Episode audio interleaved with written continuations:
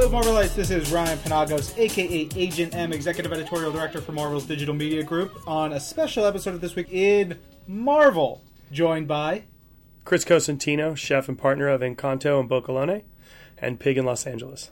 I got your book that is sitting on the table that you you should also mention. Beginnings, My Way to Start a Meal. It's a seasonal book all about first courses.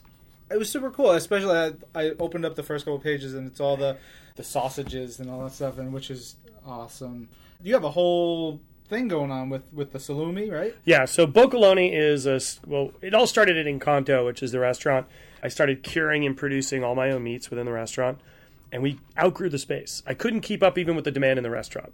We were looking for an alternate location to prepare and, and cure and age off site, and we stumbled upon a facility that wanted to sell, and we Boccalone was born. You know, Yeah. now we're doing 28 plus products cooked and cured, uh, some fresh, fresh sausages, uh, cured salami, you know, whole muscle salamis, and then you know, ready to cook products like pancetta and guanciale and stuff. What is your favorite? Because in your book you have all these different types and all the what everything that goes into it. And I was telling my wife, I was like, because she loves she loves it even more than I do. She'll always want to get the charcuterie plate or whatever Uh-huh. they call it in the restaurant, and she's like, she's like, I don't know how to make them. I just want to eat them. And I'm like, no, check this out. It's really cool. What is your favorite? My favorite, I mean, they're all special in their own way. Picking your favorite is like picking your Sure. own, like saying somebody, "Hey, you've got four kids. Which one's your favorite?" That's easy. you know, so for me, it's I, I like each one for their each uniqueness. Yeah. You know, I love the porchetta di testa, taking a head and deboning it, rolling it into itself, treating it like the traditional Umbrian porchetta di testa with lots of garlic and rosemary. I'm a complete blood sausage freak, so sanguinaccio, I really really love that. And then our lardo, right now.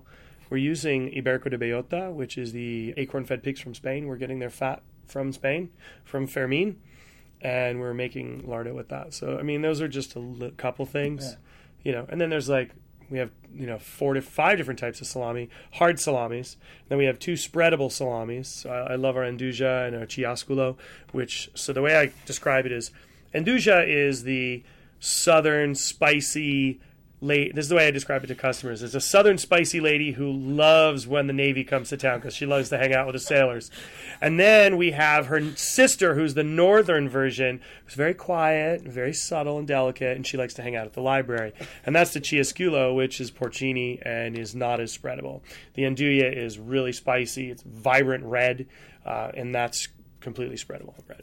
Amazing. You know, your your Twitter is awful Chris, your Instagram, everything. So there's the that aspect of your cooking. But I was surprised there's a lot of stuff that in here that's like a really nice salad. Really stuff that is totally different from if someone is just seeing you post pictures of, you know, five dead geese hanging, you know, in your restaurant. I thought that was cool. Well, that was part of the part of the plan with the book was kind of flip everybody upside down. It was my gentle middle finger to everybody out there who thought they knew what I was doing. This book is ten years of Incanto, and I had to omit so many things. But these are things that I do at the restaurant all the time. You know, we're always doing these different dishes. I love vegetables. I use tons of vegetables. I treat vegetables like meat.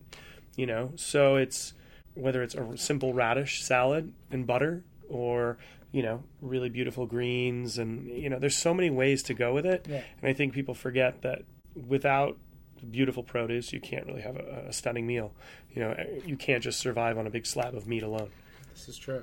We're gonna get back to some food stuff, but you know, a lot of our regular listeners are gonna be like, "Why are we just talking about food on a Marvel podcast?" But there's a lot of actually cool connections here. First, tell us how you got linked up with Marvel, and in particular, CB Cebulski. so everybody knows twitter has now become this magic connector of people It really is. Like you, even joking about it, it is. it's a it's a really amazing tool. When I started on Twitter, God, I think I started on Twitter like the second week it came it was available. I started I was posting up pictures of the food in the restaurant and what was changing and evolving, and I started getting a lot of comments from uh, CB Cebulski, not knowing who it was, and it just started. I started getting more and more, and uh, one day was asking very detailed questions about a dish that I was doing, and I clicked on his icon, and it was a really amazing caricature of him. And I was like, wow, this is cool. And I clicked and it said Itaku. And I went on the site, and then it said there, Marvel. And I was like, who is this guy? Where does he come from? Like, what is going on? And he's just constant, really sound knowledge of food. It wasn't like somebody just chiming in being smarty pants. It was somebody who really knew what they were talking about. So we started corresponding a lot with each other, and he was coming out for the San Francisco Comic Con, and he came to the restaurant. And we started hanging out, and there was a discussion of Incanto and the restaurant being drawn into a book, whether it be X Men or Wolverine. And then we also discussed the old, well, I think it was 1976 or 74 or 76 was the comic book that was a cookbook with all the characters. There was like Spider Man wearing a, a really funny, it was basically wearing, you know, his grandmother's, his aunt's apron with the little frillies and the frilly Yeah, neck. yeah. And Wolverine was cooking in the kitchen and Colossus was cooking in a kitchen. And he had all these guys cooking a dish. And it was kind of an odd, I remember seeing this book Yeah. and CB brought it up, and we started talking a lot about it. And you know, is it possible that'll come back, and what's going on with that? And that's how this originally started. Was us just talking about you know what I liked as a kid, comic books, and how I like Nightcrawler, and I'm a huge Wolverine fan, and I love the X Men. We just kept on going and going, and talking about it, and he really wanted them to etch in Incanto because at that time, Mayor Gavin Newsom had already been etched into one of the books, mm-hmm. and he was like, "Well, why not?" He's like, "You're you're part of the community. It makes sense. Maybe they ha- see you at the farmers market, do a farmers market shot, and then do a shot of the restaurant." And it didn't happen, and CB was a little bit irritated by it. And from that came, well, you know what? They didn't draw you in and write you in, so write an issue yourself. And I thought he was kidding. Yeah. I thought it was a full joke, and and I got an email from him a couple weeks later. It says, "So, are you writing a comic book or not?" So one night after getting my ass handed to me on a busy Saturday night, with short two cooks, I was home wired out of my mind. From midnight till six a.m., I wrote an issue of Wolverine. That's bananas. But fans always ask, "How do I? I want to write comics. I want to do this." And CB and, and we have this great panel at all these conventions called "How to Break into Comics the Marvel Way." And CB always sort of starts telling, going through the panel by telling the story like it's been passed down now. I don't even know who originally said it, but there's a line that you know, breaking into comics is like breaking out of jail. Once someone does it a certain way, that way is closed forever. And that, that's true because no one will ever break into comics the same exact way that No. you did. It's No. and that, that I love that story. It's so it's so very specific and cool, but it makes perfect sense. I mean, you're a fan. The connections between food and comics, both from the, the fans, the passion, everything, it's really there. You know, especially you look at CB. I mean, he's all over the world. He's Oh, yeah. doing super cool stuff. It's great. Well, I think there's a, a very similar lines. You have driven, passionate people in both communities, whether it's the food community or the comic community. They're very passionate. They believe in it 110%. They go to that next level to get, whether it be a preview of the next issue or somebody's trying to get a sneak peek of a new menu or a new restaurant coming up. It's the same thing. They're on parallel paths Yeah. a foodie and somebody that goes to the WonderCon or Comic Con conventions, they're very much the same. Some dress up fancy, the others dress up like their favorite superhero. Yeah. There's passion involved, and I think that's what's so amazing about it. And everybody eats. You know, everybody eats. And I think there's this colliding world that's happening that I think is really natural and very simple Yeah. you know and you start flicking through some of the books and you'll find them you'll find them sitting at a campfire eating you'll oh, find Oh, yeah. them drinking beer you know you'll see them in restaurants you'll see these things happening but they're subtle they're not a major focus but it's always a part of the book Yeah. There's, you know what? I'm trying to think about it. I'm going to try and remember this for when the book comes out. I want to do a whole week of because we do a panel of the day on Tumblr of characters eating. Because I can think of there's a great shot of Thing eating a giant sandwich in an Avengers comic, like big. i remember that Yeah, one that one's great. old that was like it's a Yeah. like a huge dagwood style sandwich Yeah, it's huge just right Awesome. There's a lot of stuff like that. And also was listening to this pod, a wrestling podcast, and there's a wrestler, Kofi Kingston, very svelte guy, and he on the podcast he talks about how he has super fast metabolism. He has to eat all the time, Mm-hmm. and he doesn't like food. And I was like, how do you not like food? I someone who doesn't like food is to me someone who doesn't like music. I don't my my brain doesn't have that same I can't connect to that. it's so weird to me. And I, I don't know if you ever encounter people who are just like, yeah, I don't really like. Food. Well, I think a lot of that comes down to those. Those are the type of people that look at food like they're filling their car with a tank of gas.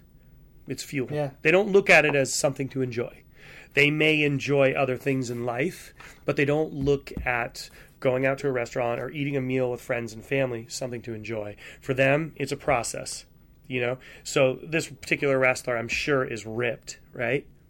Ripped, like buff as all get out. very healthy young man. Very healthy lad, right? Yeah. So that being said, you need to get that way somehow. So what do you do? You monitor your diet. You monitor what you're eating and how much you eat and what you're eating so that you can stick with your fitness. Yeah. So to them, it becomes a mode of feeding just like a car. You need to give it enough fuel to get to the next stop Yep. to fuel up again. It's a different world. We Yeah. live in you know, different strokes for different folks. And, you know, do I begrudge that? No. Would I ever be like that? Nah. But even still, I, like I feel like I just want to. I want to be like Kofi. Let's go to this restaurant that I like. Let me let me show you like a couple things, and then maybe your mind will change. Because there's there's just got it. There's that aha moment everyone has when they they eat something and they're like, oh my oh my goodness. Everybody has a food epiphany in life. Everybody should have great food memories from their childhood. I'm sure you do. Mm-hmm. Right? You oh, can Oh, think yeah. of a certain moment where you had something, you were whether it's with your parents, your grandparents, you were sitting on a beach or you were, you know, shucking oysters. You know, there's these moments that people have that are really food memories are very powerful. Mm-hmm. And those are things that should never go away. They're very important. And I think some people may have never had those. And they will that something will trigger that moment in life. Maybe it's when they're sitting there and they're out for dinner with somebody that becomes very special to them and very important to them and that that there'll be that transcending moment where it all clicks. Yeah. But it doesn't happen for everybody. There are people who, you know, sometimes those people don't have taste buds. They do, but they're very muted. Yeah. Or there are people that are such super tasters that everything is so overpowering that it's unenjoyable Huh.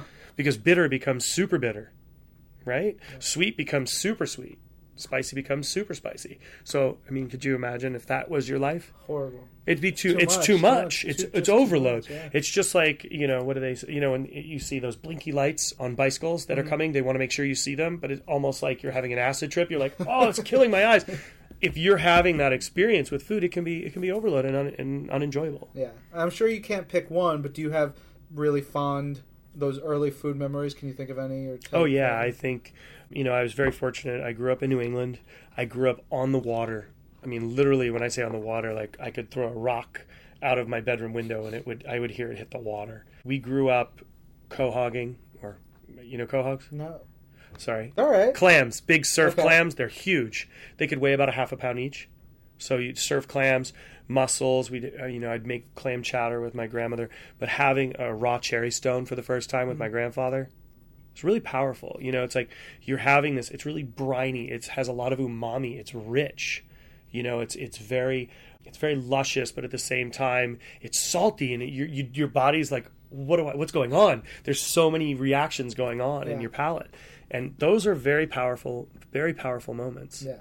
You know, making you know, smelling clam chowder being made with my grandmother, like the back fat. You know, she used actually pork belly. Classic was original New England clam chowder was bacon, beer, never wine. Wasn't always back fat. It was belly. Beer because wine wasn't available, and it sure as hell wasn't cream because cream wasn't available. It was the steaming liquid from opening all the clams. Wow. So what you know is New England clam chowder, and then there's Rhode Island chowder, and then there's Manhattan, right? Manhattan's red, mm-hmm. New England's cream, Rhode Island is broth. That's the original. I had no idea. My wife had New England clam chowder for the first time a couple weeks ago. It's good stuff. She liked it. Oh yeah. Yeah, I It's- enjoyed it. It's good stuff. I mean, you know, they're very there's a lot of differences in food and I think it's really it's amazing the history behind it. Yeah. You know, just like, you know, like looking in, in Marvel, look through Marvel history, right? You can you how far back can you take each character? And there's so many changes that have happened and so much history to it. And I'm sure that you, I mean nowadays there's there's I'm sure there's historians for there's people that are like studying each character and whether it be the costume or you know their outfit that they were wearing or the story and the line that it's traveled and who they've crossed paths with and it's the same thing with food. Yep. And again, it goes back to what we said before. There's that passion and there's that love of what's going on, but also they, they do this. They're right next, they're parallel to each other the whole time. It's pretty cool. It's awesome. Yeah, yeah, yeah. Because like I can think of on the same token of the food memories, the comic book memories, like where I was reading Punisher War Journal number six with Wolverine and Punisher fighting each other. I was in day camp. You know, like there's certain very specific memories we talk. I remember that book. Yeah, our fans know. You know, like they come at us all the time. Oh, I read this, and it's it's awesome. It's super cool to to explore that. Now you mentioned Nightcrawler. Why Nightcrawler? You're like ah. Wolverine. Yeah, we talked a little bit, but why Nightcrawler? Well, you know, it's really interesting. You know, Wolverine is this mysterious character. There is a lot more to be known about Wolverine now than there was when, I mean, I'm 40. So when I was a kid, mm-hmm. there was, it was very vague. There was very little information, right? Mm-hmm. So he's kind of, he was, he was like the Boba Fett of the comic book world, right? yeah. You know, they're Totally both was. very similar, you know, in that like they're very mysterious, they're very interesting. Everybody's like they're kind of what's going on with Super them? Are they super bad? Are they super good? What's going on? You don't know which what's going to happen. But Nightcrawler there was this there was this very I think very zen thing about Nightcrawler. This very peaceful thing about him. He was very peaceful yet very troubled. It was all it was just this turmoil going on in his head and trying to find solace. And I thought that was a really cool thing about it. That's Marvel right there. That's what we do. I It's, it's loved the turmoil and all I loved loved Nightcrawler. I loved the the peace and the serenity that I would find in the most obscure, unique places. Yeah. I loved him. Fortunately for you, we killed him a couple years ago. Yeah, I know. I know. Well, in Wolverine and the X Men. So if you guys are listening to this, you should check out Wolverine and the X Men, Thor, Wolverine. Chris recorded some Marvel AR videos for those. And in Wolverine and the X Men, there are these characters. I don't know if you've seen them. They're called Bamfs, and they are they look just like Nightcrawler, but they're like you know a foot tall, and there are tons of them, and they they're like little demon imps. And we haven't gotten to the exploration of what they are, but there's some really cool stories that I think you will dig when we get to. Really? this. Yeah. There's some Bamfs. stuff. Bamfs. Because Huh. that's the sound that, that Nightcrawler's. Yeah, tele- Bamf. Yeah, I remember that. Yeah. Uh, so it's really cool stuff that's coming up that I think you'll dig. Wow. Yeah. You guys are always turning the pot. That's what we do. All right, so we're going to wrap this up. How can fans find you online? Online, offalgood.com, or they can follow me on offalchris, Twitter, offalchris Instagram, and uh, you can always check out the restaurant as well. Very good. Awesome. The restaurants again, one more time. In Incanto in San Francisco, Boccalone is our salumeria in San Francisco, and Pigg in Los Angeles, which is inside the Umamicatessen. Fantastic. Awesome. Thank you, Chris. Thank you. Uh, thank you guys for listening. This is Marvel, your universe.